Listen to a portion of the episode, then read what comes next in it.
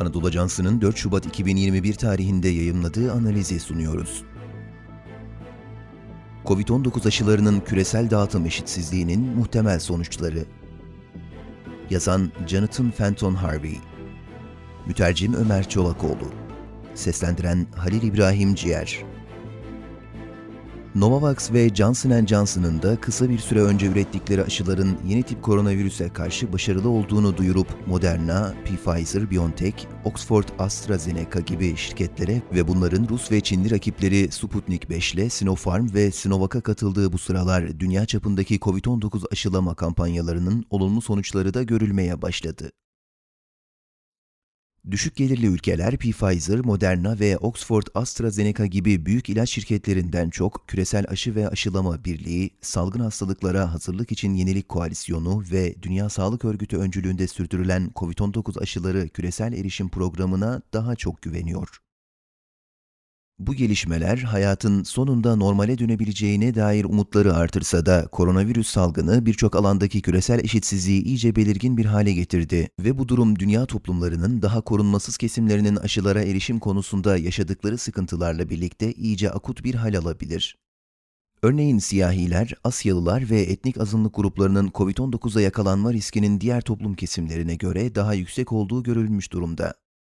Birleşik Krallık Ulusal İstatistik Ofisi tarafından yapılan bir araştırma, siyahi, Asyalı ve etnik azınlık mensubu bireylerin devlet desteği alma olasılıklarının diğer vatandaşlara kıyasla daha düşük olduğunu veya sosyal mesafe kuralına uymalarının mümkün olmadığı düşük gelirli işlerde çalıştıklarını ortaya koydu. Aşıda istifleme çabaları Eşitsizlik konusu AB içinde ciddi şekilde göze batıyor çoğu batı ülkesi nüfuslarını birçok kez baştan sona aşılayabilecek kadar fazla aşı dozu sipariş etmiş durumda. Örneğin İngiltere, farklı şirketlerden yaklaşık 367 milyon doz aşı aldı ve bu rakam 67 milyonluk nüfusunun 5 katından fazla. Bu arada Kanada, Yeni Zelanda ve Avustralya nüfuslarını teşkil eden her bir bireye yaklaşık 4 doz aşı yapmaya yetecek miktarda doz satın aldılar. Ekonomik İstihbarat Birimi tarafından yapılan bir araştırma 84 fakir ülkenin 2024 yılına kadar aşılara yaygın bir erişim elde edemeyebileceğini ortaya koydu.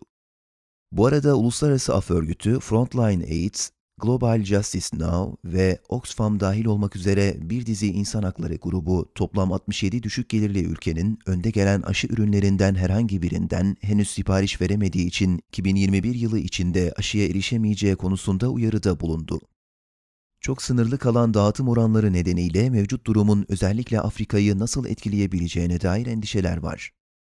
Dünya Sağlık Örgütü yetkililerine göre yine Ocak ayında Rus Sputnik 5 aşısının piyasaya sürülmesinin ardından aşılara başlayan tek Afrika ülkesi oldu. Diğer birçok ülke aşı bileşenlerinin güvence altına alınması, üretim kotaları, teslimatta yaşanan gecikmeler, zayıf tıbbi altyapı ve enjeksiyonları uygulamak için nitelikli sağlık çalışanlarının eksikliği gibi zorluklarla karşı karşıya. Bağışıklık eşitsizliği bu küresel eşitsizlik dünyadaki çoğu bireye orantısız bir şekilde zarar vermekle kalmaz. Aynı zamanda pandemiye karşı koymaya ve normal hayata dönmeyi sağlamaya yönelik uluslararası çabaları da baltalayabilir. Aşılama konusundaki bu küresel eşitsizlik devam ederse aynı zamanda Çin ve Rusya'nın jeopolitik nüfuzlarını artırmak amacıyla aşı diplomasisini kullanma fırsatlarını da artırabilir. Örneğin Çin, Sinopharm ve Sinovac ürünlerini piyasaya sürmek için çeşitli Afrika ve Asya ülkeleriyle antlaşmalar yaptı ve Batı ülkelerinin fakir ülkelerde virüse karşı mücadelede karşılaştıkları sınırlamalar nedeniyle Pekin artık birçok Afrika ve Asya ülkesine koruyucu ekipman ve tıbbi malzeme tedarikinde başı çekiyor. Bu durum, Çin'in kuşak ve yol girişimi olarak adlandırılan proje kapsamında jeopolitik erişiminin genişlemesine yaradığı gibi aynı zamanda küre çapındaki yardımlarının nasıl bir boşluğu doldurabileceğini ve daha savunmasız bölgelerdeki ekonomik kontrolünü artırabileceğini gösterdi. Jonathan Fenton Harvey, Orta Doğu, Kuzey Afrika ve özellikle Körfez bölgesiyle alakalı çatışmalara ve jeopolitik meselelere odaklanan bir araştırmacı ve gazetecidir.